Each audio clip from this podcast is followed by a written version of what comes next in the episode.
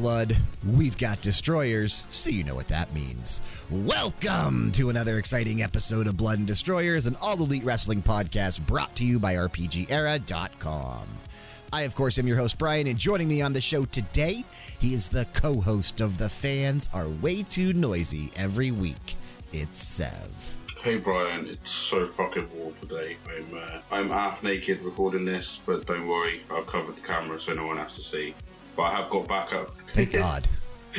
I've got backup with me today. Today, my stable is uh, Chris Masters, Leva Bates, Brody King. It's called Wanking.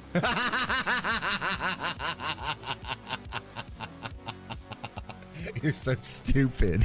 right? Is it because of Master Bates, right? Chris Yeah, yeah. Masters, Leva Bates, Brody King. Why didn't you call it like Master Bait King? I thought I thought it was just a, uh, a clever little pay. I wanted to do um, Hawthorne Heights, Chris Masters, Leva Bates. So Ohio is for wankers. But, um, I thought I'd uh, yeah. No, Ohio's for lovers. Yeah, that's what I've heard, but I haven't seen any evidence of that yet. Yeah, me neither. And I've lived here a good chunk of my life.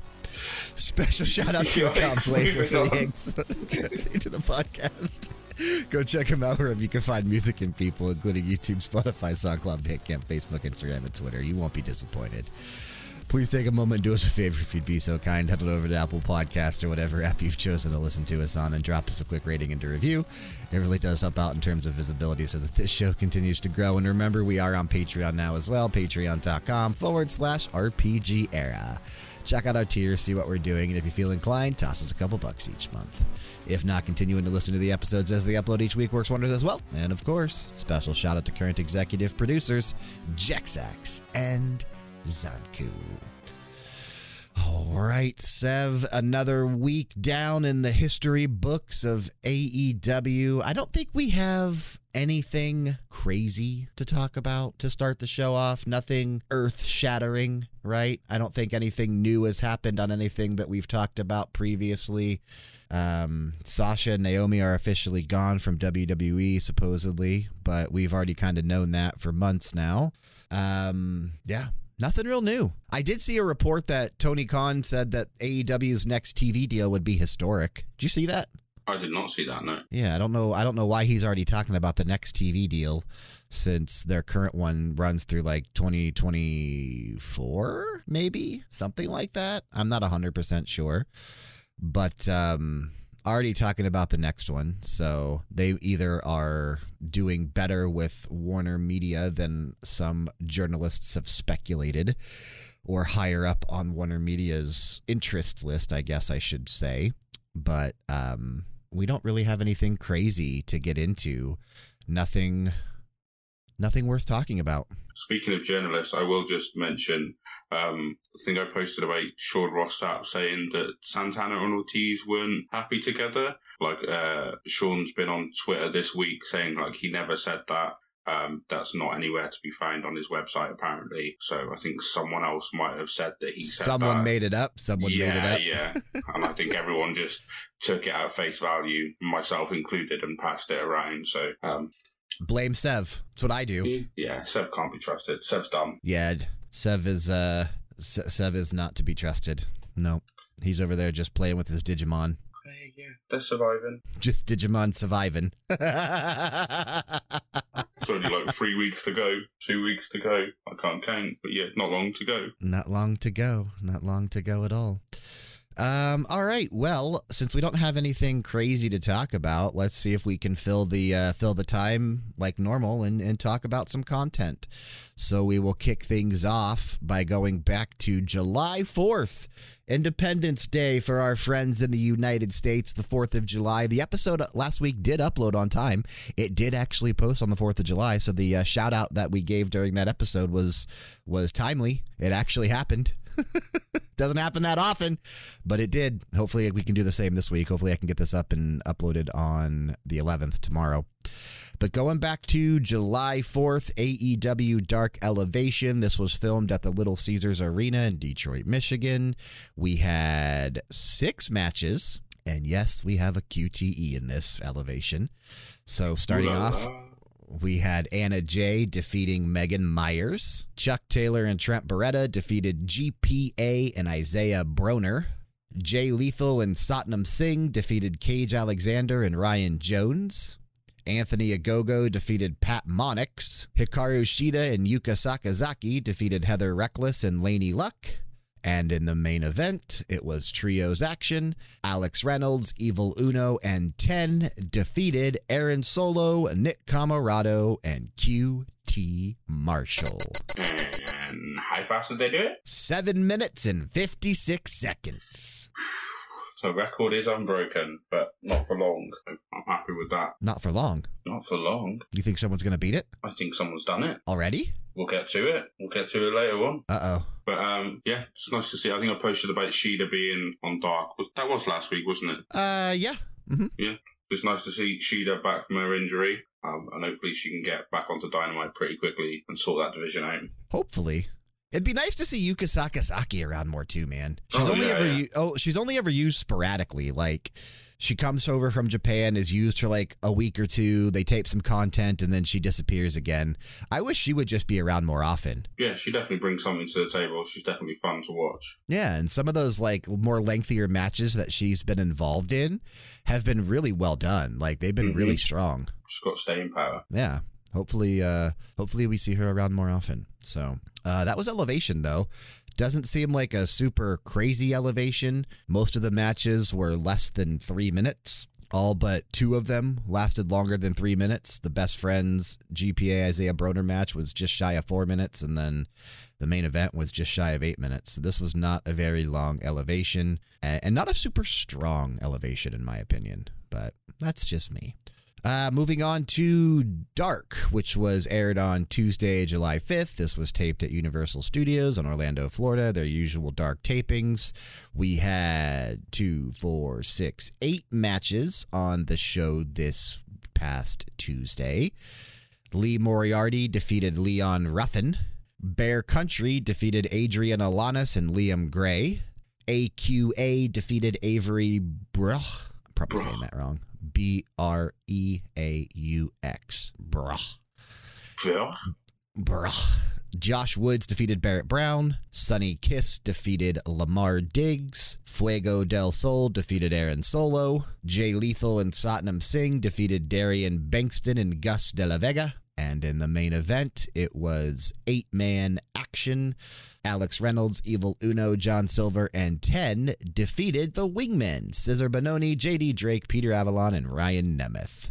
Definitely seems like they're trying to get the money out of the Dark Order at the moment, doesn't it? Sure does. For Dark and Elevation, it's like, yeah, main event, Dark Order, Dark Order. And then they had a segment on Dynamite, and yeah, they're definitely trying to make it known that the Dark Order is a okay, right? Even after Alan Angels departed, even after Stu Grayson departed several months or weeks ago. Um, we were just speculating whether it was last week or the week prior about the Dark Order being in some some rough waters, not Leon Ruffin waters, but just rough waters, and it, it just it just leads me to believe, man, someone's out there listening. They're just they're just letting us know, me and you. That's the only reason it's happening is they're just letting us know the Dark Order's okay. Yeah, I definitely think someone's listening. They're just letting you and I know the Dark Order is okay. it's all they care about, just us. It is, it is. So, I'm not a bad, pretty. not a not a bad dark though. No, Not I a bad dark. Okay, I might not. Um, I'm feeling pretty good about this week, Bryan. I've got a feeling we might hit a full housing this week. There's no fucking way, dude. What do you mean there's no fucking? You always got to have hope. We've always got to play play it like we're playing together. I don't think there's any fucking way. I don't think we can anywhere. Maybe Rampage. Maybe Rampage. Not a damn chance on Dynamite. Did you? Let me ask you this. As we get ready to talk about Dynamite, before we even talk about the matches, did you like this Dynamite? Gosh, I haven't got I haven't got a star rating. Mm. Don't give me your star rating. Did you just did you like this Dynamite? Right, so I'm going to be honest. I watched it in two parts. I gave up halfway through a match and then came back and watched it the next day, and it was okay. Um, but it has been really hot over here, so I'm quite naggy at the moment. so I don't know whether it's just me being uncomfortable means I don't want to sit through it. Um, sticky, sticky, sweaty Sev. Yeah, yeah. Just Triple S. Triple Just S. unpleasant everywhere. Um, yeah, I think it was it was an above average dynamite, but I wouldn't say it was fantastic. I was not a huge fan of this dynamite. Okay. A lot of it didn't sit with me. I thought a lot of it was pretty boring. I had actually fallen asleep before this dynamite actually aired. I laid down to take a nap about an hour before it started and set my alarm for dynamite so I could wake back up and watch it and I woke up at like 9:30. Dynamite starts at 8 for me, so I woke up at 9:30 p.m. Eastern, decided that it wasn't worth it to watch the last 30 minutes and I would just watch it later. So I went back to sleep, woke up around like 2 a.m., and I watched Dynamite. Nice, nice. I watched it from 2 to 4 and then went back to sleep before I had to get up for work at 7.30 in the morning. That sounds like I Sev has to do it if Sev watched it live. Yeah, exactly. Exactly. I I and I don't think it was the fact that I had just woken up and it was the middle of the night. I just don't think this was a super strong dynamite. So I had a hard time really coming up with my rankings for this particular show, which is why I'm saying that I don't think there's any way that you and I are going to probably agree on this dynamite. Okay. Um I think you did your lows last week, right? I talked about the blood and guts match that was number one last week, did I not? Yes, yes. So you oh, so you did your highs then. Okay, okay. So I did my lows. So then we start with you. What is your you okay, so you and I are ranking 8 things. There's quite a few smaller segments that we did not rank that just did not matter in the grand scheme of things. We will mention stuff if we get to it when it makes sense, but there's going to be some things that we skip on this dynamite because it just didn't matter. So we're ranking 8 things. What is your number 8 from Dynamite this week? So number eight on my rankings this week is going to be what's it? I just got it written down as the ass claim breakup. Okay, okay. So the acclaimed and the Gun Club taking on Bear Country, Leon Ruff, and Fuego del Sol. Yeah, yeah. All do you have that? We already broke the full house, and I had that at number six. Ah, see, my, my last my last three, I, I had real trouble deciding which one I wanted to put where, and I essentially went down with I didn't want to put the other two at the bottom, so this one went down.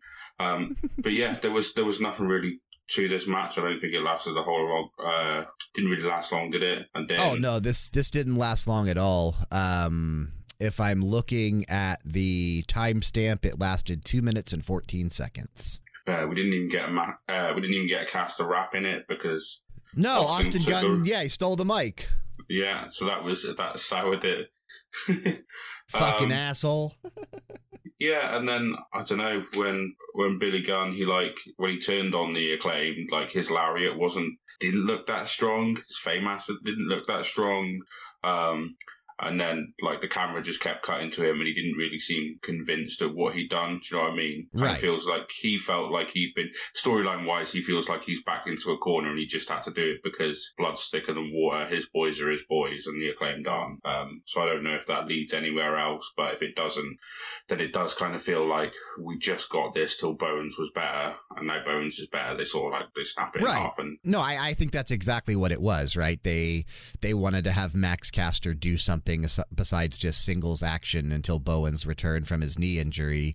And now that Bowens is back, the acclaimed, man, they they we talked about this last week, right? Like they are one of the realistically hottest tag teams in AEW right now in terms of reactions from the crowd and just being generally over, even though they have been heels for the better part of their run and the entire part of their run, I should say. Um, they've been getting stronger and stronger reactions from the crowd, and it's time to turn them face, dude. It's time to make them good guys. And that's exactly what this segment was utilized for. okay. Maybe I, I just thought that the uh, the ass claimed, as it were, were like quite hot, so I thought it was a bit soon to rip them apart. But oh well, it is what it is. Got to trust in the CKNO. I I liked after uh, Billy Gunn took out Max Caster, Anthony Bowens was like still holding up his scissors, right? He still wanted he still wanted Billy to scissor him. yeah, that was uh, was probably the best spot of the whole thing. To be fair, You could you, you could tell he was heartbroken.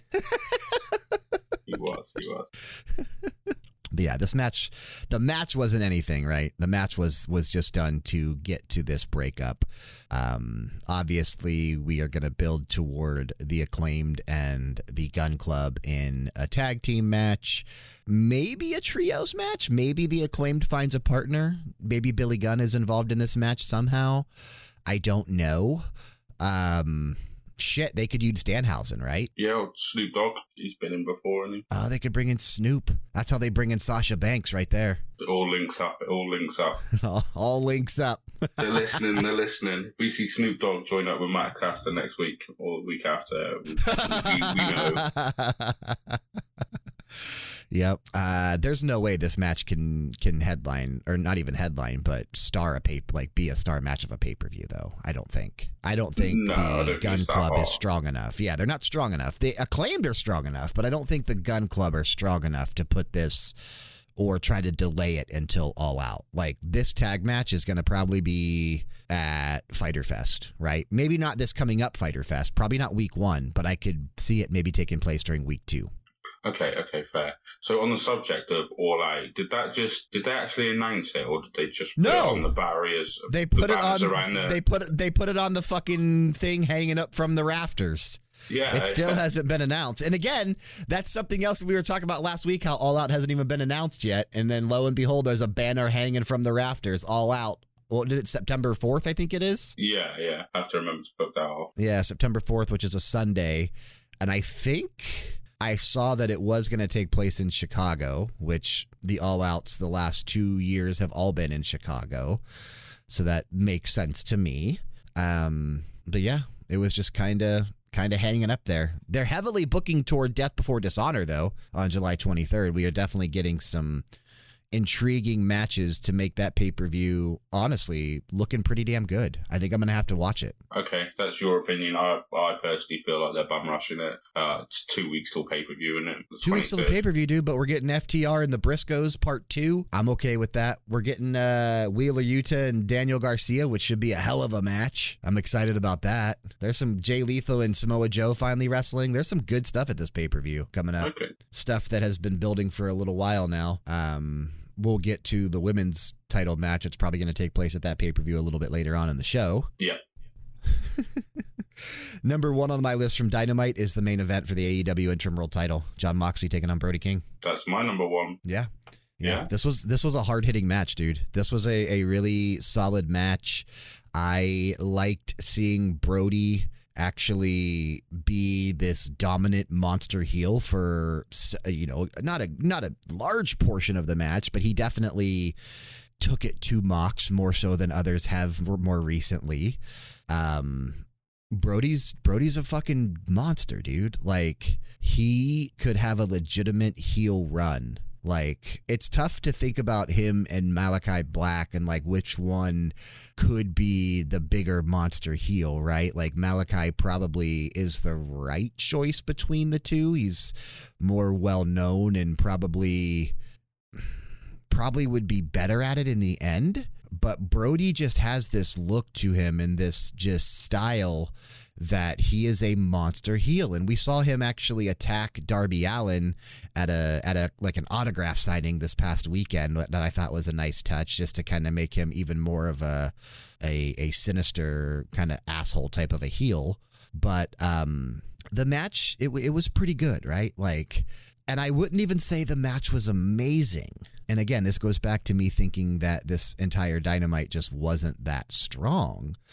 But this definitely had its shining moments. The end of the match kind of came out of nowhere to me. Um, it just ended. Yeah, it was it was almost like they turned Moxley into um, Darby Allin and he squeaked out a win, which is uh, we all know I don't like that. Right. he got his ass kicked for the better part of the match and then just won. Yeah, yeah. Um, but I will before I start going over this match, I will say I think Camo's so fucking tacky. Like ca- camo pants are fucking horrible. Like Moxley uh, should wear better than that. You, you mean you're not wearing camo pants right now? No, camo's tacky. It's really ca- tacky. People who wear camo play Warzone and love Jon Moxley. Um, you know Dan? who you are. Yeah, yeah. tacky. Um, but yeah, this this match didn't get a whole lot of time, and I'm pretty sure uh, it jumped, we dropped to a picture in picture, and there was only like five or six minutes of the show left. Longest match of Dynamite, 11 minutes and 14 seconds. Okay, see, 11, 11 minutes isn't that long. Clean sometime. Well, we've had openers like in previous weeks that go 15, 16 minutes. Yeah, not that long. Not that long of a match. But this this was a this Dynamite and this Rampage had a lot of big chops. There were a lot of big chops um, everywhere across both these shows, and yeah, the main event was no different. There were lots of big chops there as well. Oh, of Um, course. I you got did really Brody. like- what do you yeah, yeah. expect? I did really like his um his like corner chokehold where he raised him up, much like he did to Darby Allin where he dropped him off the apron. Like that's a really cool visual of him just sort of like choking people out with standing up in the corner. Like I hope he hope he develops on that and that becomes one of his like signature things. But Seems I- like I he's think- going to. That's two weeks in a row now, so I'm, I'm pretty sure they're going to maybe start utilizing that. But yeah, I'm I'm happy with uh, I'm happy with Brody King's performance in this. Like obviously, I didn't think he was going to win in it, um, but they did book him really strong. And uh, Regal was definitely on the commentary team, being like, "Oh, I'm I'm worried, I'm scared." Like I think Brody King's uh, a viable threat, so they gave us as much as they could without be without actually doing it. And I still want to see Julia Hart. She should be coming down to the ring with these House of Black members. Yes, I thought we'd get more because when they were flashing like the graphics for them, it didn't just have Jon Moxley, Brody King. It had Jon Moxley, Blackpool Combat Club, Brody King, House of Black. Yeah. Uh, so I thought that was going to be like the storyline is going to infuse like this is where these two stables go now, but it, it didn't. He didn't come down with anybody. Makes me sad, dude. Like she's got some new merch calling herself Julia Blackheart. Uh, I just I wish that she would actually start coming down to the ring with these guys when they actually come down because it would just it would lend more and she could do like heel type stuff, right? Like it would lead or lend more to the match. I don't know why they're not doing that. Yeah, my, I can't have got answers for you there, Bryan. Sorry. That's okay. You're supposed to have the answers though. I'm a little disappointed in you. I'll just say that some person said Sean Ross Sapp said that this happened, and then I'll, I'll retract my statement like two weeks later. It just makes some shit up. Yeah, yeah. Yeah. Why not? Um, obviously, no way Mox is going to lose this match, though, right? Like he'll he'll hang on to that interim title until CM Punk is better, and then they'll have a match. Yeah. So I did hear from somewhere going on uh, speculation. I did hear from somewhere that like we probably haven't seen MJF because MJF was meant to take the title from Punk, and now that Punk's injured, like they don't want to bring MJF back until Punk's back, so he might just sit out for a while. Dude, they're going to kill the momentum of that storyline, though, if they leave him out for like six to nine months. Well, People are fair- already forgetting about it. Yeah, yeah, but to be fair, it's MJF in it. Like I think I don't think he can he can come back and then just start a feud with unless he's feuding with TK or for the championship. I don't think there's anywhere for him to go. Who needs MJF when you have Christian Cage now? Yeah, No, I'd rather have MJF. yeah, we'll see, we'll see. Cool. So you ready for my number seven? Yeah, hit me with it. Uh, number seven is Blunderstorm versus Native Problems. Blunderstorm. what did you call the other team? Native Problems. Oh my god. I had that at number five. Did you? You thought more of this than I did. Um, yeah, this was definitely uh, sloppy in parts. Like there was a bit where Toni Storm got down on her knees, uh, and Thunder Rosa. I thought she was going for a poetry in motion, but she wasn't. She was going for a drop kick, but she had so little motion by the time she tried to jump up. Um, Toni Storm that she like barely got to Shafir, um, and then there was yeah, it was just there was just bad bits in it. Um, It sure was. It sure was, was. parts where was it? I think Nyla Rose was like leaning against the bottom rope, and Thunder Rosa like she run and she did like a drop kick. Like she did two of them. Like the second one was bad, but the first one she definitely just she just fucking stomped on it. Um, it didn't look pretty at all. Like, No, it was stupid. The It was it was it was yeah, terrible looking. Picked it up as well. Yeah, they're like, oh, that was more of a more of a kick than a drop kick, right? And then she did it again, and they're like, there we go, that's an actual drop kick. um, but yeah, and then there was a part where uh, Toni Storm tried to roll roll backwards with Thunder with uh, Nyla Rose um, to do something, could- but did, Nyla Rose didn't so have big as yeah, didn't have didn't have nearly the momentum to roll through it. Yeah. So, um, and then the other thing, I don't know if someone brought this up in our Discord or whether I've seen it somewhere else, but the like the heel, the heel shine of this match happened during the picture in picture. It did. Did. Um, so I'm not sure. Yeah, I'm not sure if someone mentioned it in our Discord or if it's been mentioned somewhere else. But it seems to be like a running theme that like the heels will get their shine during the picture in picture or during the ad break, and then we come back and which never matters to you tag. because you get to see the whole thing and you get to hear the commentary. But for us over in the yeah, in the yeah. states, we don't really get to see or hear any of that outside of picture in picture. Now, I will say because I did watch this Dynamite after it aired, I actually watched the the uploaded fight replay, so I did actually get to see and hear everything that happened during the picture in pictures, which was kind of nice. Um, I want to know though, what is the purpose behind this partnership? Or a tag team, right? Thunderstorm. What is what is the point behind Thunder Rosa and Toni Storm now joining forces? I haven't got a clue. It's it's like they're I don't know. It's like it's like they've got Thunder Rosa sat at the top of the card, and then Tony Storm somewhere close, and then there's just Nyla Rose who's always sort of hanging around the upper mid card, and then Marina Shafir that they've dragged up and they kind of don't have anywhere to go. It's, it kind of feels like there's no one else in the women's division now because everyone else is off with the TBS title. Like Toni Storm is still four. ranked number one too. By the way, Toni Storm is still ranked number one. So then, then this could just lead to three weeks A of rematch. Thunderstorm. Yeah, they make and make t-shirts like they said on commentary they were like oh yeah, yeah there's going to be i wonder i wonder if shop aew has t-shirts for them yet i'm, I'm actually going to check right now because it is Sunday afternoon, evening as we're we're recording this. I wonder if they're they are on there. There it is. Yeah. Yep. Thunderstorm. They both have they're both doing like the the rock, you know, devil horn symbol. You have like a bone hand and a and a regular Toni Storm hand. Okay, you can't see my eyes rolling, but they're definitely fucking rolling. Dude, Julia Julia Hart's t-shirt, the Black Heart t-shirt is fucking sick though. I want that t-shirt. Yeah. Oh yeah, it's a real cool t-shirt. But yeah, um, then just to get back on topic, uh, Thunder Rosa's hot tag back into the ring was fucking warm at best. Uh, it wasn't good. and then that little the the little signature, you know, like when Toni Storm does her like hip attack. Um, yes. So it's like they like slap their thighs but they both did it, and it was just sort of like it came out of nowhere. So both just like they were smacking their own asses in the middle of the ring. I was like, what the fuck's going on? And then she went for the hip attack, and I was like, oh, okay, do you, ha- do you have a problem yeah, with them slapping their asses? Well, in the middle of a match, yeah, it just. she's supposed to be our champion and our like the best of the business, the best of the creme de la creme of the women's division. And she's yeah, um, no, not even not even close. Yeah, she's uh, botching everywhere, and like she's running around the ring slapping her own ass. So um, no, not good.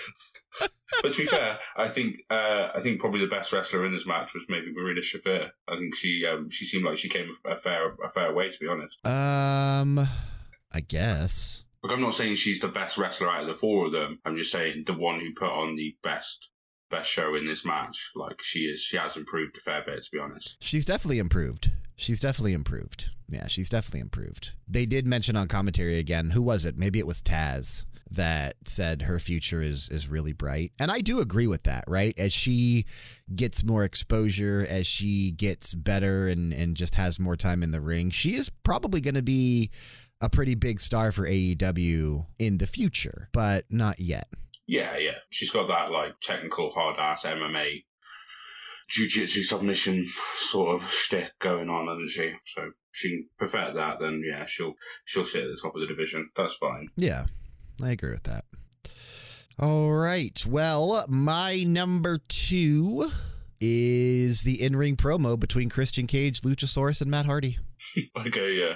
We were never getting this housing. Um, I had that at number six. I told you we weren't going to come close on Dynamite this week. There was not a not a damn chance that we were going to come close on on this particular show. Um, I liked this, dude. I actually like this a lot. I like Christian Cage in this mega heel role. Like he is pulling this off really, really well. Um, obviously, I'm a big fan of Luchasaurus's new character, this dark Luchasaurus, uh, Kane esque, like, you know, late 90s when Kane first debuted, really, really has that mentality going on. And I liked Christian just giving Matt Hardy so much shit on the mic, man. I thought this was pretty fun. I did. They utilized, uh, you know, Jeff Hardy's DUI, right? Christian saying that Matt's making his brother look like the sober one. I thought that was a nice touch. Christian Christian is utilizing a lot of the same tactics that MJF used to during his promos, really toeing the line between what's okay to say and what isn't okay to say. Yeah, I, I just think it comes down to um, like comedic preference. Really, I don't. Um, I don't think punchdown comedy is the best kind of comedy. It's like if you, pick, if you pick on people beneath you, then like you're not really you're not really excelling. To be fair, um, and yeah, and I know it's to make Christian look like a heel to go out. Make him. there. It's make him. To, it's make him to look like an asshole, right? He's supposed to be an asshole now. Yeah, yeah. But I don't know. It was it was what it was, and then Matt Hardy being the guy they faced off with, it's like ah, okay. Um, and then when they went to attack him, they kind of fumbled that part. It was just I don't know. It was all kind of average for me. I assume we're going to get Luchasaurus v Matt Hardy now. I think that's what is setting up. Yeah. Yeah, I would assume that to be the case. Give Matt something to do while Jeff is currently, you know, going through rehab or whatever he's doing.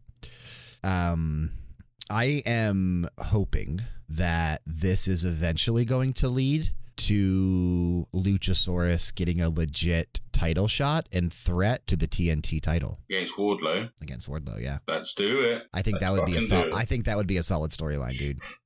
so funny. It's very funny how um yeah Wardlow's got the title and now it's like right who can take the title off Wardlow? Let's have Luchasaurus do it. Well, I don't think Luchasaurus would do it. No. but I th- no, I don't think so. No, I don't think so. But I do think that it would be a fun storyline and program, right? Like these two hard hitting guys, two bigger guys, just beating the ever living hell out of each other. Uh, I, I think it could provide some entertainment for a couple weeks for sure. That could even be a pay per view match right there. I could see that being a good all out match. In all honesty, Yeah, I'd take that. I can see it on the graphic card now. even though we that. know at all out it's going to be Luchasaurus and Jungle Boy, so there's no fucking chance Luchasaurus gets a title shot at all out. Um, but maybe full gear. Maybe the next one. maybe the next one because I have a feeling the TNT title match at the pay per view could be potentially a rematch or could be against somebody from the House of Black, Somebody from the House of Black.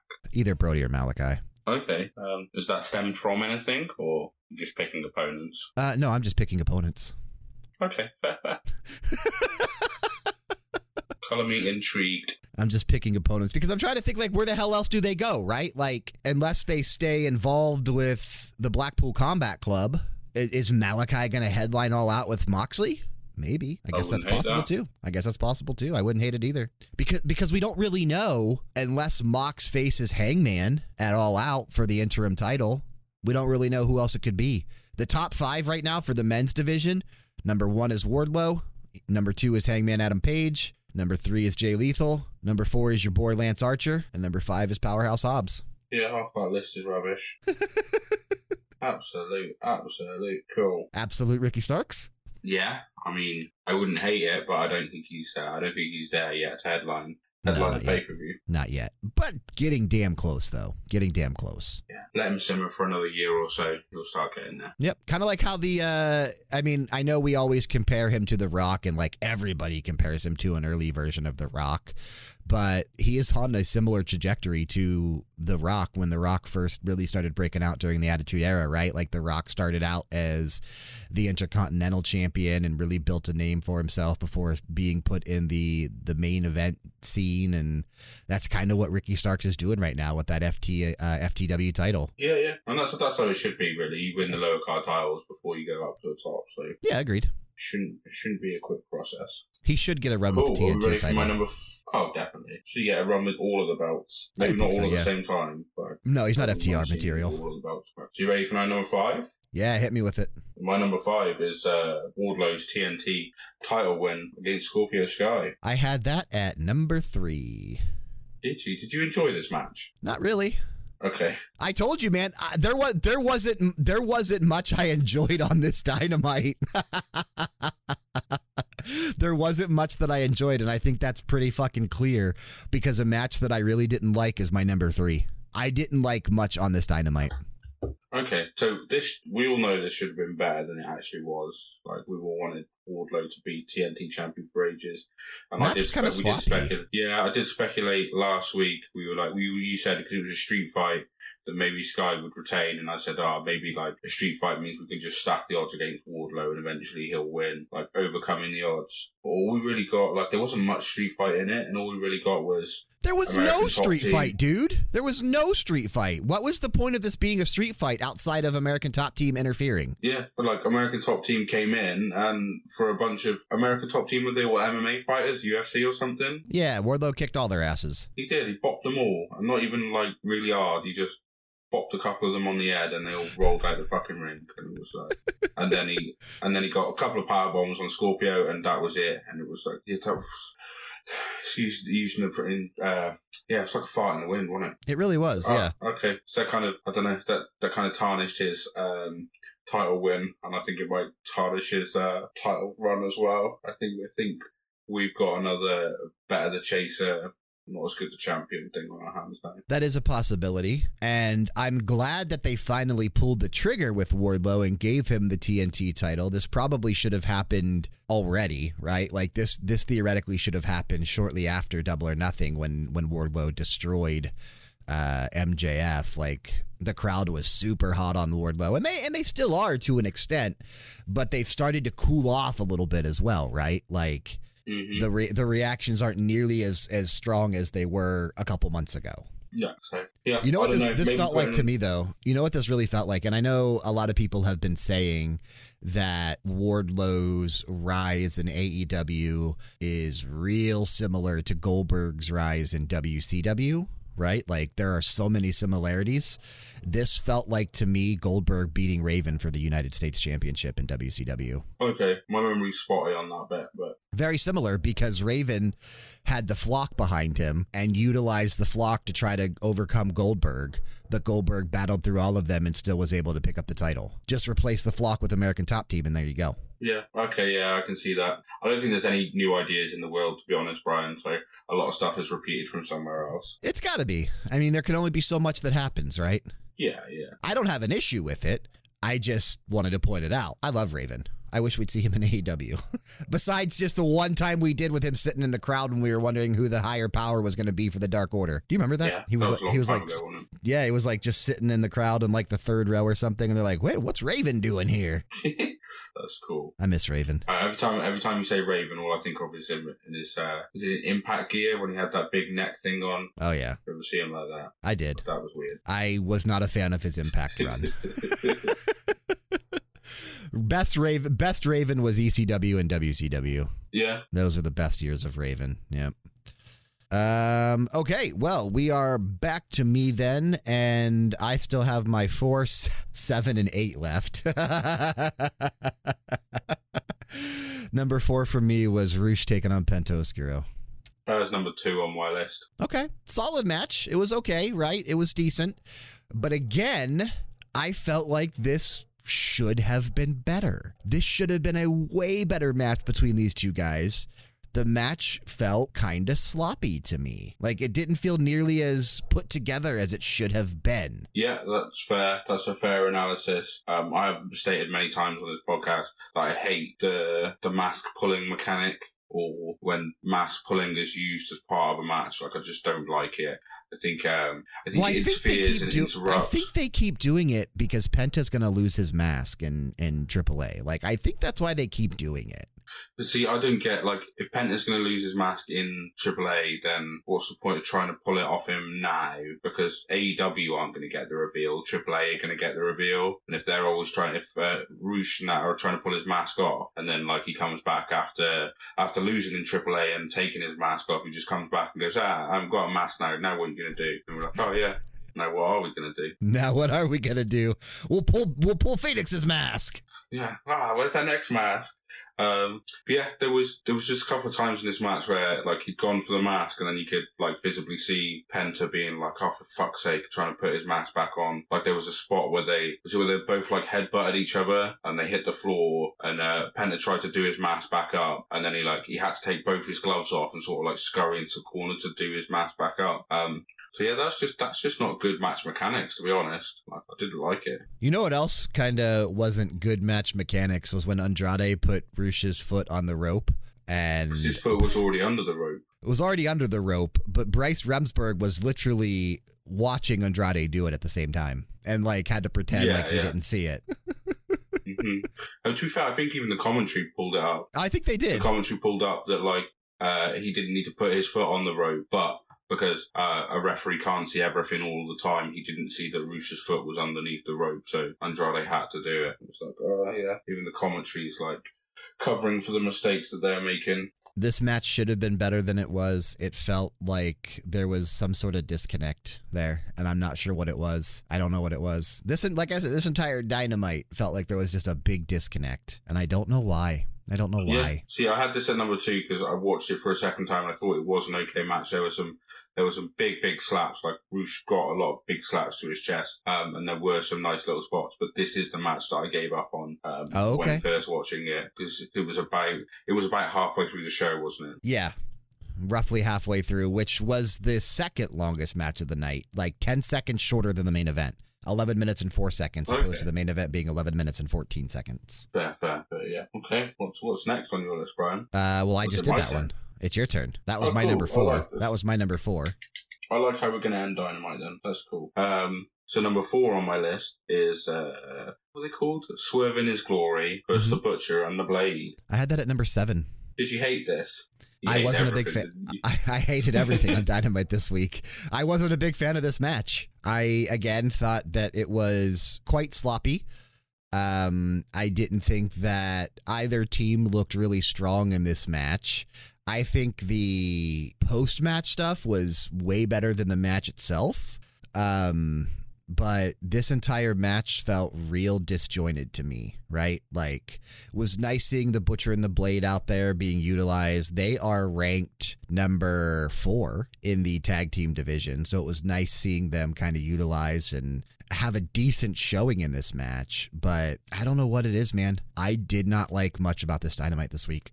Okay. See, I, I think it's odd that we're still getting Swerve and Keith Lee sort of teaming up together. I think that whole thing is odd. Um, and that, that's kind of rushed. It was kind of rushed to sort of like tease a breakup and then pull it back. And yeah, I don't know. But yeah, it, it was quite sloppy. There was a particular spot where I think Keith Lee was meant to do like the pounce onto, I'm going to say it was to the, to the blade, but he didn't. He got a swerve instead and swerve like proper, he rebounded off the ropes. You see that as well? I did, and I'm wondering if they might be building to Swerve v Keith Lee for the pay per view.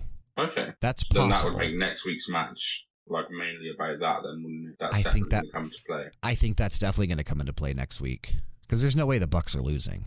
No, no. Which just goes back to what we've been saying. They keep doing these triple threat tag team title matches, and it's never about the champions. Yeah, no, the, the um, I think the, the crowd much wanted other people in that match, didn't they? Oh yeah. The crowd were chanting for FTR. Um, Yeah, and it was nice that uh, Nick Jackson's like, we're better than them, right? We don't we don't need to wrestle them. We're better than them. Clearly teasing that it was going to be those two teams at all out. Like that's that's inevitable. That's for sure happening. oh yeah, and then there's no way the Bucks walk out with that. Um, with No, FTR. FTR will have all eight titles at that point, like we talked about a few weeks ago. Yeah, eight star FTR. Eight and then star we can start speculating FTR. about who can take it off them. Yeah. Because that'll probably be it, right? I know we talked about and, and made jokes about them going and grabbing the Impact tag titles as well, and then wrestling the Usos and taking the Raw and SmackDown tag titles. Yeah, titles. That's never going to happen. Although, did you Nah. see there was a report that Tony Khan said he was open to a big cross promotional show with WWE in the future? Yeah, I feel, I feel that might be. Is it would it be known as lip service? Oh yeah, it's the never right it's it's never it's never going to happen. Yeah, yeah. He just says it to look like the bad guy, the, the good guy, so that when it inevitably falls apart, he can be like, "Well, I said I'd do it, but WWE didn't want to." So, But yeah, uh, this match wasn't wasn't anything special to me. I did like Ricky Starks' promo after the match. Like I said, I, I do think that the after match stuff was was quite fun. Um, but the match itself wasn't anything great, nope, nope. which means all I have left is my number eight, Sev. Which Oh, you is the hated this. I hated this, dude. I absolutely fucking hated this.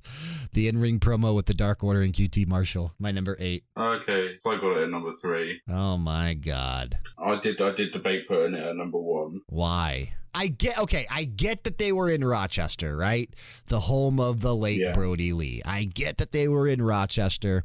Rochester is a big city for AEW, right? Like they they made that apparent on commentary a lot. Um, this was the third time the TNT title has changed hands in Rochester. So I'm assuming every time we're in Rochester, the TNT title is just going to change hands now. So next time they're in Rochester, we have to to make note of that. Um, but I hated this. I absolutely hated this.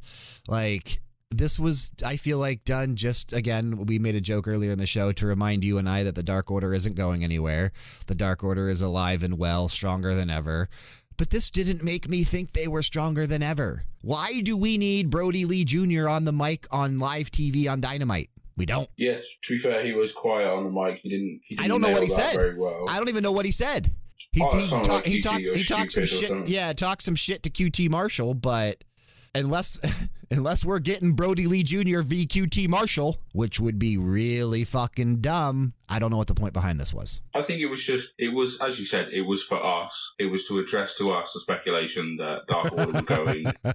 Um, and it wasn't, and they're not. So those six are staying there, which is cool. Uh, they did it in Brodie's hometown, which was a really nice sort of thing to do. And then, um, yeah, QT Marshall came out and he, did you hear what he said on the mic as he was coming down the ramp? Uh, probably, but remind me.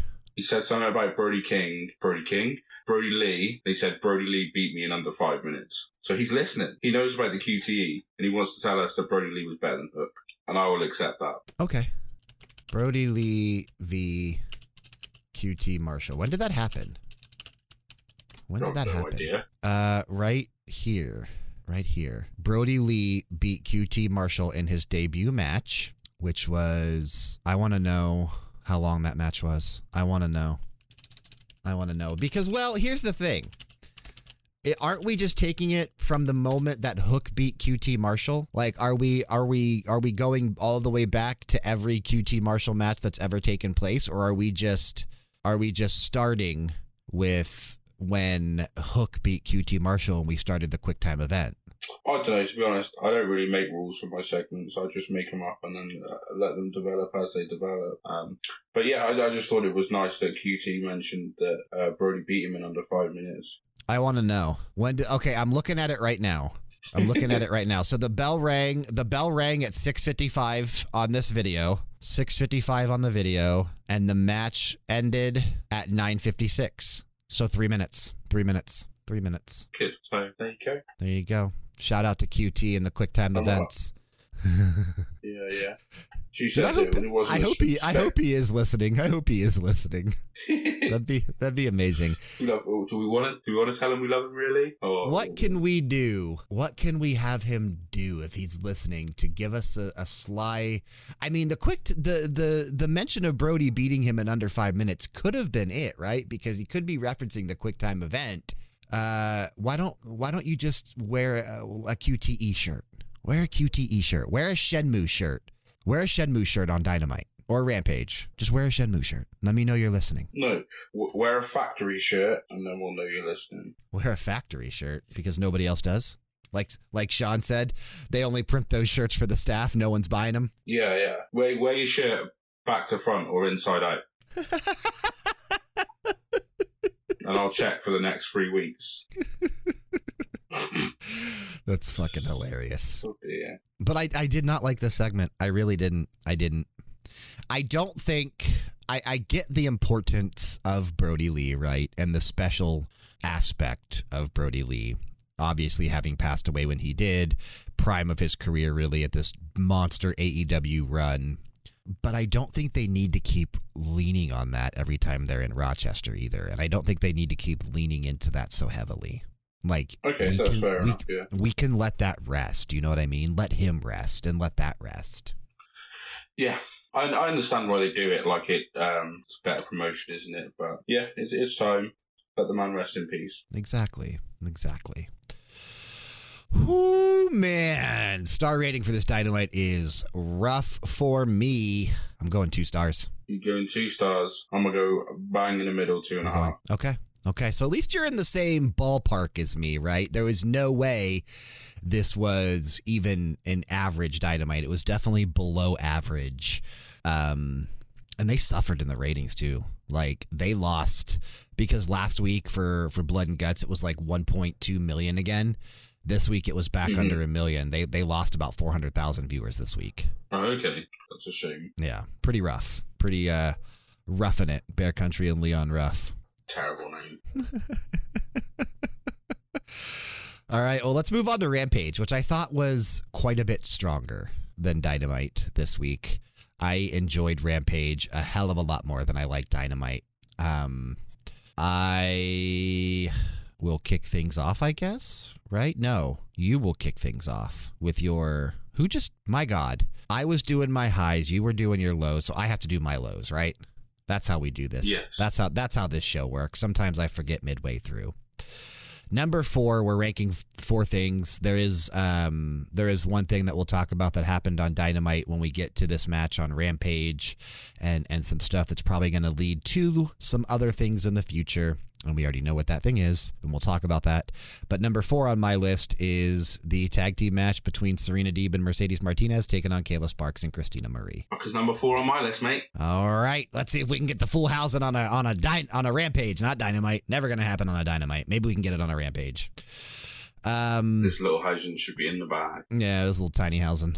Um, this match was nothing spectacular, right? Like the match was pretty quick. It was over in two minutes and twenty three seconds, according to Pro Wrestling Fandom. This was basically done to finally split this undefeated tag team that they kept referencing on commentary between Serena Deeb and Mercedes Martinez. A tag team that still didn't even make any fucking sense to me, right? Mercedes is supposed to be a face, Serena Deeb obviously a heel, so I wasn't quite sure why they were teaming together, why they were wearing similar matching gear that had the same color schemes. Like, they're not an actual tag team, so none of this made sense to me. But we finally, after the match, got the split between Serena and Mercedes, which is obviously going to lead to an ROH Women's title match at the pay per view on July 23rd.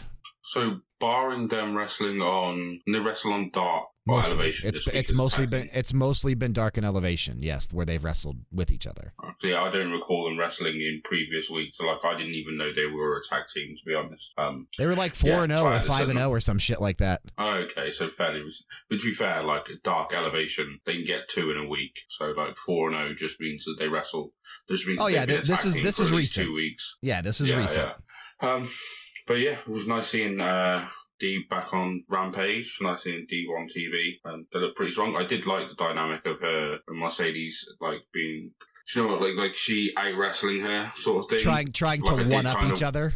Yeah, yeah. I thought that was pretty funny. I did kind of want Deeb to like wrestle the whole match, like and not get Martinez in. Um, I thought that's where we were going, but no, they were doing like blind tags, weren't they? Yeah, the the tags where neither one of them wanted to be tagged out, but the other person wanted to come in just to to show up the other person. Correct. Yeah, yeah. Um, I don't want to predict who we think is going to walk out with the women's title at Death Before Dishonor because for that show, the the week before that show airs, so that would actually be next week already actually. I want to do some quick predictions for that pay-per-view since Ring of Honor technically is just an offshoot of AEW now. So we'll save that for next week's show. Okay, yeah, yeah. Even though I don't think the full card is going to be booked by then, right? Like I have a feeling it won't be. It would be nice if it was, but I have a feeling it won't be. Yeah, yeah. Don't know. Hopefully, we get some Dalton Castle. I want to see him back on TV. we need some fucking Dalton Castle. I'm really hoping we actually get like, you know, some some legit Ring of Honor names besides just the Briscoes and Jonathan Gresham and Jay Lethal. Like I would like to see some actual Ring of Honor wrestlers actually participate in this pay-per-view. Like give me Dalton Castle, right? Give me Cheeseburger. Give me, give me Dalton Castle versus Takeshita. That's what I want. Ooh, that'd be a good match. that. That'd be a good match. Put Josh Woods on the card, right? Um, Yeah, yeah. Who else could we put on there? Uh, Kenny King. I'm trying to think who else was a big name in in Ring of Honor. Kenny King's in Impact now. Is he in Impact now? Yeah, Honor No More in it. What about did, they lost uh, a bunch of them. what about Mike Bennett? Is he in Impact? Yeah, Mike Bennett, PCO, Vincent, Kenny King. You know who we could get? You know who might be there at the pay per view? Someone we actually saw uh, wrestle. I think it was on a on a dark or an elevation, or you know what? No, it wasn't. It was on a dynamite or a rampage. It was the one that we didn't talk about. It was before the pay per view, Double or Nothing. Silas Young. Oh yes, yeah, he, yeah, he is. I saw that graphic. Yeah, he was actually on. He wrestled. Uh, who did he wrestle in AEW? Silas Young. Was AEW. it Hangman? Was it? It was Hangman. I don't remember. Yeah, Silas Young was Hangman on Dark. No, fuck.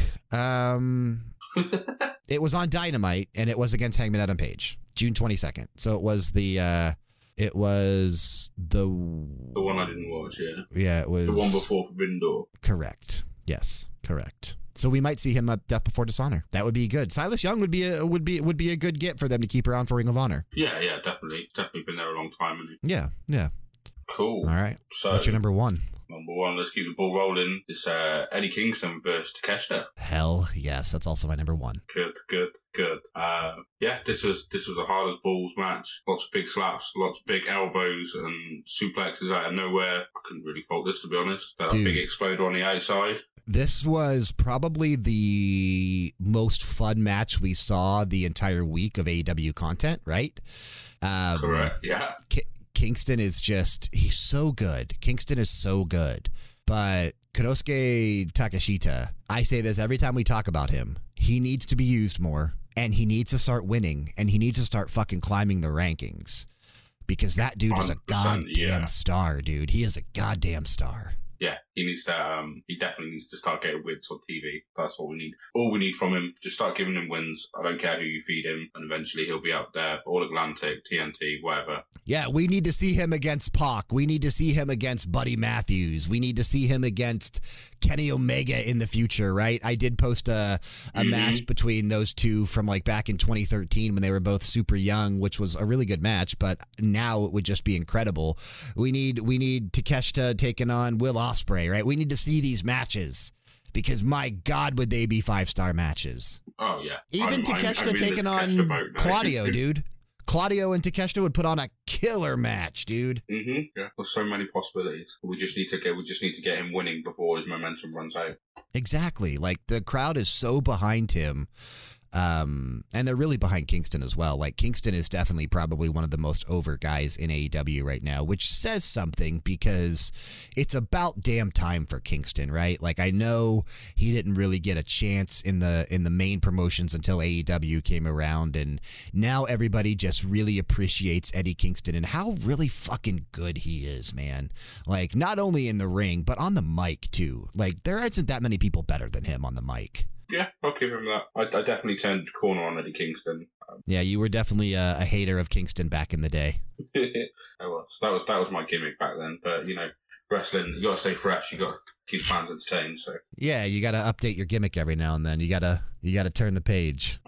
Yeah, did uh, did Takeshita no sell Kingston's finisher? I can't remember what his finisher's called. Is it called like a Hurricane or something? Yeah, that little backhand chop slap thing that he does to the face. Yeah, I think he used to be called like Back Fist of the Future or something. Oh, that's That's cool. called back in. Um, yeah, obviously they can't use that. Um, but yeah, I'm pretty sure he took one and then like didn't really move, and then Eddie gave him another. And one, then he hit hit and then he another one. Correct. Correct. Yep. Yeah, yeah. Yep. This That got a cool, this yeah. is awesome chant from the crowd, right? Like this was definitely awesome.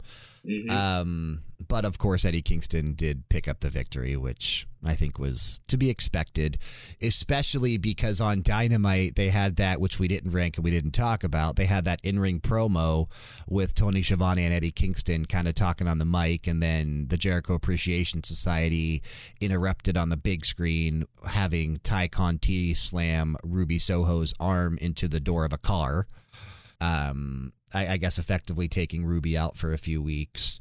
And then later on in Rampage, we had, or no, it was, was it Rampage? Was it Dynamite? I don't remember. It's Rampage, I think it was announced on. Yeah. There was a there was a backstage segment with uh, Kingston talking about how he was gonna still make Jericho bleed for taking out his Ruby.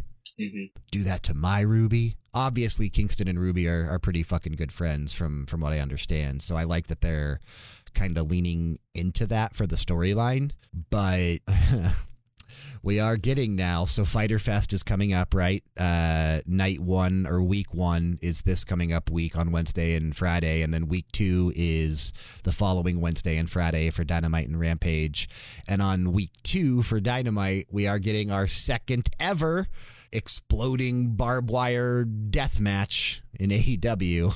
I don't know if the rig's going to explode this time. I think they just said uh, barbed wire death match. I think they're leaving the exploding portion out of it.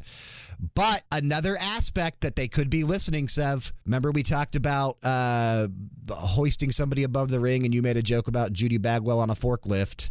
They are going to yeah. have the Jericho Appreciation Society suspended above the ring in a shark cage for this match. Yes. See, the it's something to do with Shark Week. Is that right? Probably. I think that's usually yeah, that's a thing for Discovery Channel, which is a Warner Media owned thing. Cool. So like, we don't get a Shark Week over here. Like, I have no understanding of what Shark Week is. What what is it? Is it just they play Jaws on on TV or something? no. I mean, I'm sure some channels do to to lean into Shark right, Week. Okay but it's basically just this stupid thing that the Discovery Channel started where they just play a bunch of shows about sharks during the week and they called it Shark Week. Okay. Like documentaries, specials, stupid shit, Sharknado, that kind of stuff. Okay, yeah, yeah. Shark Week is dumb as hell, by the way. You're not watching, no? No, I don't watch Shark Week. I don't care about sharks. Okay. I mean, I like sharks. I don't have anything against sharks, but I think Shark Week is stupid. Fair, fair. yeah, I wonder. I wonder how this match will go. Um, and it's a shame we've got to wait two weeks to see it. I know. I hope it's better than our last barbed wire death match because that one fell real flat. Yeah, hope great. it's better. Hope it's better. Let's see if we can do it. My number three. If this is your number three, then we have a full house on, on Rampage. My number three this week is the Gates of Agony taking on Jonathan Gresham and Lee Moriarty. I have it at number three, Bryan. We did it. We did it. We did it with four things. Again, if we have a smaller amount, it's it's it's easier to do but yeah, so so this match again, this was more utilized to build up toward Death Before Dishonor, coming up on July 23rd. We had you know Gates of Honor representing Tully Blanchard Enterprises, and and Gates of Agony is Toa Liona and uh, Kaun from Ring of Honor, and then obviously Jonathan Gresham being the ROH World Champion. I was not a huge fan of this until the end. Um, I didn't quite know what was going on. Like, you know, I, I started picking up on the fact that Jonathan Gresham might be turning heel because, you know, he would always walk away or let Tully distract him just at the at the right times and it started to click in my mind that something was going to happen here and then Lee Moriarty was getting his ass kicked the entire match. Finally, was able to potentially make the hot tag, and then Jonathan Gresham kind of pulled his hand away and just walked away. And Tully Blanchard went over to him on the entrance ramp, gave him a hug, and they left. They fucking left, even though the match was still going on. Like Tully just left his boys, Gates of Agony, still in the ring to finish the job. But um, I am intrigued where this could go with Jonathan Gresham as a heel now. Has he ever been a heel? I think he's always been face, but I don't know that to be 100% sure. See, like before I knew Jonathan Gresham was, I knew like the Cthulhu octopus mask thing, and I always thought that that was quite a heelish thing to wear. So I always thought he was a heel. I mean, he definitely has heel aspects in his character, right? So if he's never been a heel before, this makes a ton of sense. But I'm wondering because they announced that um, the title match between Lee Moriarty and Jonathan Gresham would actually be taking place this week on Rampage. I'm kind of surprised that's not being saved for the pay per view, which makes me wonder who is Jonathan Gresham going to defend that title against at Death Before Dishonor? Uh, probably a bigger name than Lee Moriarty, to be fair. You would think so. Not, you know, but it, so, it, to be honest. It can't be Brian Cage, which a lot of people were thinking it would be Brian Cage because Brian Cage is also part of Tully Blanchard Enterprises. He is, he is, and I don't, um, I, I didn't get the pairing of Lee Moriarty and Gresham because they they said they're like Lee Moriarty challenged Gresham and then he turned it down, but then Tully turned them into a tag team. So they weren't ever really an official tag team for Gresham to kind of turn on him. It's kind of just partners at that point. Um, Maybe this is where Dalton Castle comes into play. Yeah. Dalton Castle and Jonathan Gresham in the main event. Nice, nice, very nice. Didn't Um, they wrestle on, interested on AEW? I'm pretty sure they wrestled. Yeah, on yeah, AEW that's already. the first time we saw him, wasn't it? Yeah, pretty sure. Yeah, pretty damn I sure. wouldn't That one. Uh, but yeah, I just want to see um, Jonathan Gresham stood next to the Gates of Agony and Brian Cage because he ain't a tall man, is he? No, he's shorter than gonna Dan. have Yeah, these three big balloon-looking guys that have been pumped up, and then there's. I am two- I am impressed with Gates of Agony, by the way.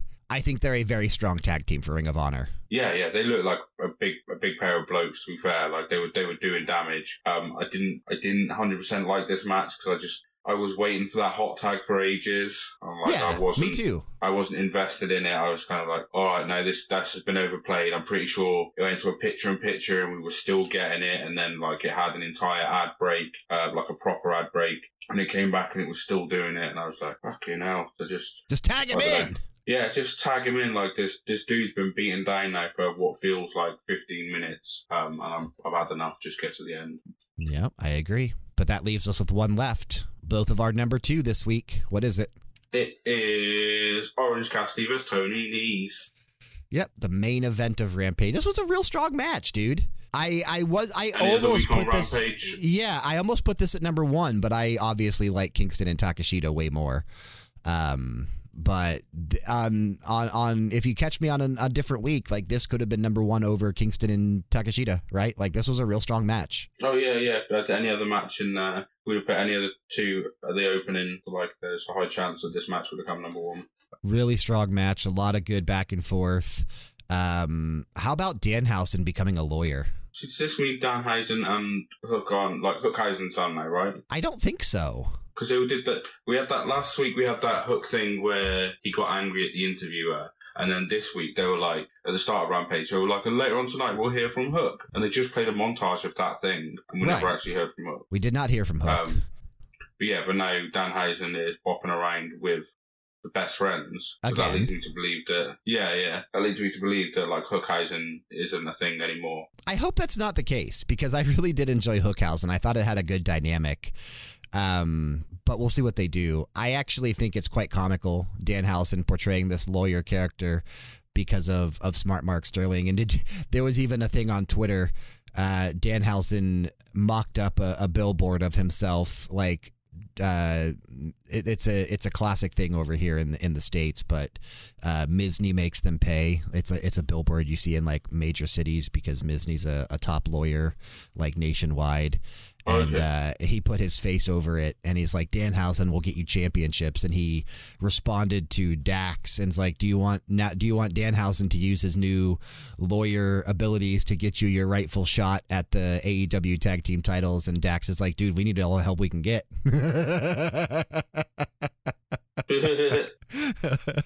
Well, that's pretty good. it's pretty good. But yeah, we, we had some um, fantastic stuff in this match, didn't we? Like Yeah. Tony Nese was Tony Nese has got it. Um, it's it's just- amazing It's, like, it's amazing that he's being like yeah he's losing right like he's he's still not winning he is winning some but he's still on the losing end of matches a majority of the time but it just feels like he's being utilized so much better than he was in WWE yeah, I can agree with that. there was no way Orange Cassidy was going to lose this match though No, no, I don't. Um, I don't know. I, d- I did buy it towards the end. Like towards the end, it started to feel a little overbooked. Like there was a lot of interference from Smart Mark and Danhausen, um, and then something to do with this get swerve out of the pass signature thing petition. Um, yeah, I did think that maybe they might actually squeak it out when he was when uh, Sterling was getting in the ring. I'm pretty sure there was a really near fall that I, I, I totally bit on. there was there was uh, this actually was the longest match of the week too at just uh, just over 15 minutes um Or was it? Yeah, this was over 15 minutes. Longest match of Dynamite and Rampage. But um the entire purpose of this match was because Smart Mark wants to get a petition going to get Swerve out, right? Like he wants to get rid of Swerve. So he was trying to get Orange Cassidy to sign the petition and Orange is like, I'm not signing it. And he's like, well, all right, well, you're going to wrestle Tony Nese. And if Nese beats you, then you're going to sign this. And, and OC is like, okay. But it didn't happen. So then I hope that if uh, Smart Mark ever hands Swerve the petition, hope Lee's name's top of the list. Oh, that would be smart. That would be smart booking. That would be smart. And not just because it's Mark Sterling, smart. That would be that would be clever. That'd be Sev Smart Sterling. Yeah. Smart Sev. I don't know. smart, Se- smart Sev. Sev Sterling. Triple S again. Yeah. Just just like uh, sweaty sweaty sticky Sev. Mm, two two kinds of Sev that no one wants. Yeah. We finally got our full Hausen though, and because this match featured Danhausen, who I am still associating with Hook for now until we we know otherwise. Let's go ahead and jump into a little Hook of the week. All right, this week it is my turn to go with our hook of the week. Last week, Sev, you went with the like Korean Netflix TV drama just called Hook, right? About like Yeah. some some boxing or bare knuckle fighting or something. I don't know exactly what that show's about. But this week for our hook of the week, I am going with a historical thing. I am going with a historical thing that took place between October 1952 and July 1953 as part of the Korean War.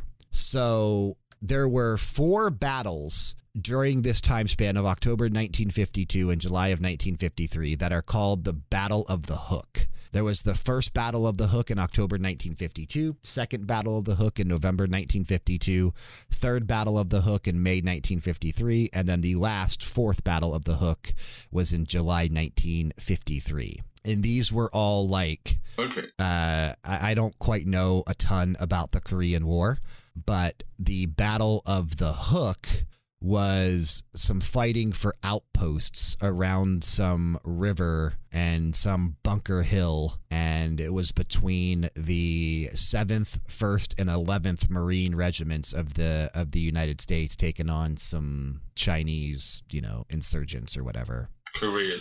uh, no it's actually Chinese according to Wikipedia it wasn't Koreans Oh, okay. Yeah, my bad. yeah. Um, it was the United States taking on China, at least in the first battle. The second battle of the hook was the UK, Canada, and South Korea taking on China. The third battle of the hook was the UK, the US, Turkey, and South Korea taking on China. And the fourth battle was the UK, Australia, New Zealand, and the US taking on China. So I'm pretty sure the Korean War was a war between North and South Korea and the U.S. obviously sided with South Korea, right? And Mhm. the North Koreans were aligned with China. So a lot of the battles were actually the U.S. taking on China. Oh, okay. Uh, getting people to do their other, other people's fighting. Exactly. It's the the way of the world. but that is your So hook this we week. say North Korea is Christian Cage and China is Luchasaurus, who is South Korea and the USA. uh, Jungle Boy and Matt Hardy. Yikes. I don't like your chances. well, the Korean War was a pretty, pretty, uh, pretty crazy war that ended in just a stalemate, right? Like that war never even got solved for the most part, and uh, I, I do think a majority of the losses were in the the North Korean and, and Chinese side, but that war never actually had like an actual conclusion. It just stopped, like a stalemate, more or less and technically is still theoretically ongoing between North and South Korea. Like there's just been a stalemate for a long fucking time, but it's actually still present, right? It says the the last part of it started in June 25th of 1950 and is still ongoing. So this war has been going on for 72 years now. But is it though? Is it kind of war go on that long? It it it can and it can't. Like obviously they're at a stalemate. There's not like actual conflict going on right now.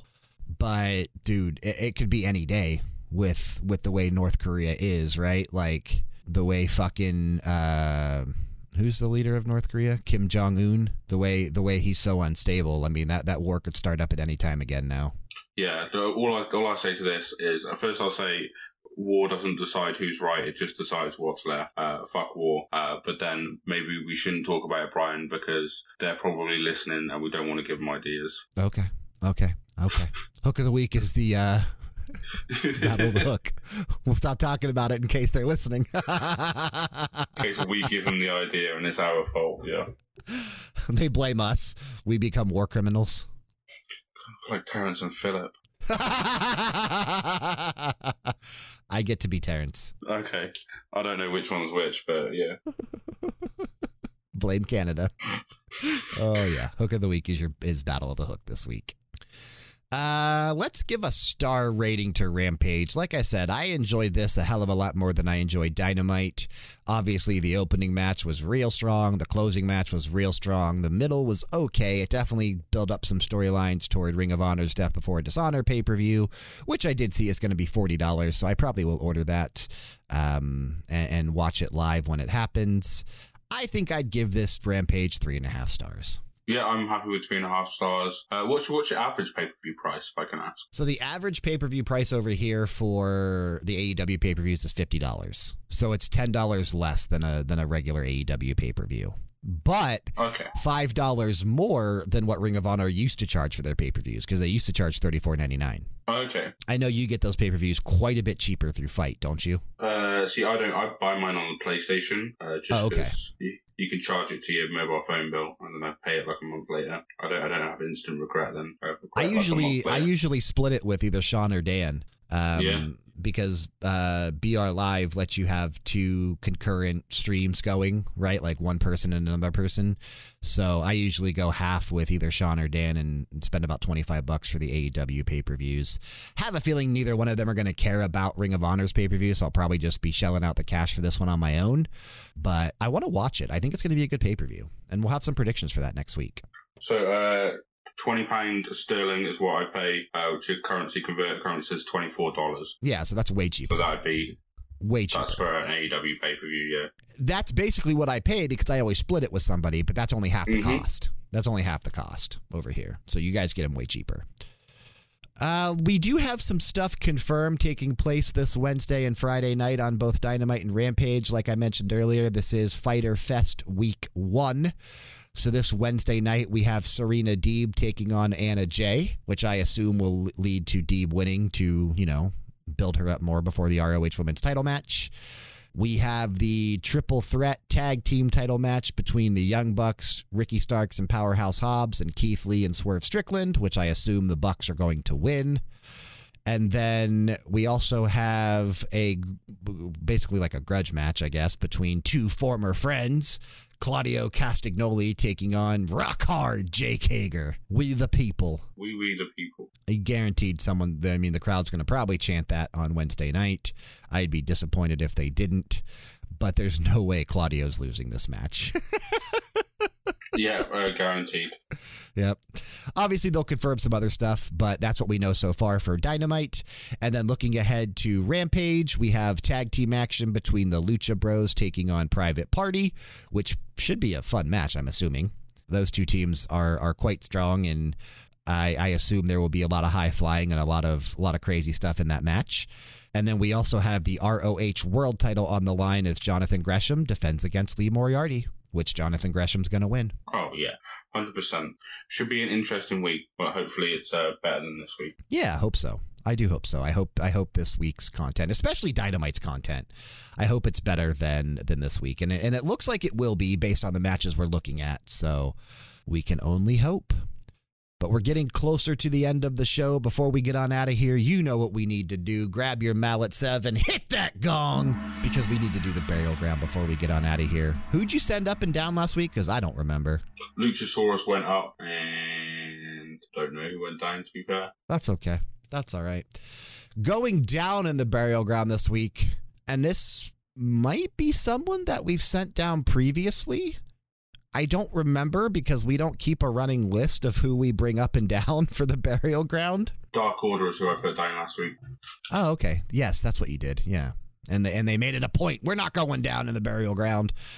Uh, this week, I'm sending Fuego del Sol down in the burial Okay. ground because he was technically a part of that eight man tag team match on Dynamite, but he's now been relegated to part of Roughing It, I guess. Right? He's he's part of Bear Country or the Country of Bear. With with Leon Ruff in Bear Country, which one of the guys of Bear Country has lost a shitload of weight Yeah, and they even yeah, mentioned yeah. they even mentioned that on commentary. But um, Fuego was an afterthought in this match. He started the match off and got taken out, and we didn't see him again. And I feel like he really doesn't have a purpose anymore, does he? Like, Sammy's heel, Fuego's face. Sammy's back with the Jericho Appreciation Society. Fuego's still on the on the vlog, which I don't watch anymore. I don't watch Sammy's vlog that often anymore. But um I really think Fuego is just an afterthought, and I would not be shocked if he's only around until his contract runs out and then he's gone. Sort of like Alan Angels. Yeah, yeah. I don't imagine uh, TK would want to sign him or extend his contract. Like he isn't doing much at all, is he? No, there's not. There's no reason for him there. So I'm sending him down this week. And coming up in the burial ground, I'm going with Jonathan Gresham. Okay. I think this heel turn is going to lead a lot to his character. Like you mentioned, he already has that Cthulhu kind of heel aspect going on for him, uh, aligning himself with Tully Blanchard Enterprises. We'll see what that does for his career. But I do think that Jonathan Gresham has this fire behind him, right? Like there was even some backstage stuff where he talked about being sidelined for weeks and, and really just being waiting and ready to go, but not getting the call. And now he wants to take things into his own hands. And the reason that he's there is because Tully reached out to him and actually offered him a deal. Um, I, I, think uh, I think Jonathan Gresham actually is going to be on the rise, and hopefully we start seeing him more on Dynamite and Rampage because he could be actually really strong for not only Ring of Honor, but I know we've said this before, AEW as well. Yeah, yeah. Was it was it this week that he was calling a um, Daniel Bryan and stuff? Or was that like previous promo? No, that was that was this week. That was this week. Yeah, he, he name dropped uh, Bryan Danielson and a couple of others, didn't he? Some like great technical wrestlers. Um, yeah, so it's like be nice to see him mix up with those guys. Yeah, but like I said, put him in there with Danielson, put him in there with Claudio, Yeah, uh, put him in there with Takeshita. Right, those would all be Mhm. hell hell of a match, dude. Great matches right there. So yeah, I'm going with Jonathan Gresham up, Fuego del Sol down this week. That's your burial ground. I like it. I like it a lot. All right, but I think that's going to bring us to the close of the show this week. Unless you have anything else you want to mention before we get on out of here. Well, just to mention, it's still hot. Still very, very hot. Um, Yep, hot over there in the UK. it is. Quite hot over here in the states too. At least Ohio. Yeah, it was like in the 90s yesterday. It's been it's been pretty hot over here. It's- But I stay in the basement a majority of the time, which is like 60 degrees because the AC unit's down here and it always cools this area more than the upstairs. So even though it's hot as balls outside, I always have long sleeves on because I fucking freeze my ass off down here. Sounds lush, mate. Sounds absolutely lush. All right. Well, we want to thank you for sticking with us and listening to another episode of Blood and Destroyers, an all elite wrestling podcast made possible, of course, by RPGera.com. Want to help us and grow the show? Subscribe and spread the word. Details on ways to do just that can be found in the show notes on whichever podcast app you've chosen to listen to us on. And remember, in those show notes will also be a link to our Discord server. Come chat with us during AEW content. Click it, join it, interact with us taking us out of the episode this week, as usual, is going to be theme song of the week. I kind of like it now to where it's just like you get all the secondary segments on one week, I get them all the next week. It makes more sense doing it that way instead of splitting it up. Last week, Sev, you went with Luchasaurus's heel theme, Fossil Fuel, as our theme song of the week. This week, I'm going with our first ever third appearance of a person on the uh, on the list. So we've had several people appear twice. Anna Jay's been on the list twice because of her multiple themes. Jon Moxley's been on the list twice. Um, I think there might be one other person that's been on the list twice as well. Besides, coming, yeah. yeah, besides the guy we're doing this week. But this week, this is our third appearance of Orange Cassidy. Nice. Like And we're going to close out. Yeah, I do too, man. I fucking love this song. We're going to close out with his theme music that he used to use on the indie scene. He's back to using it in AEW. It's Jane by Jefferson Starship, Orange Cassidy's new AEW theme and his old indie theme. Now hit the music.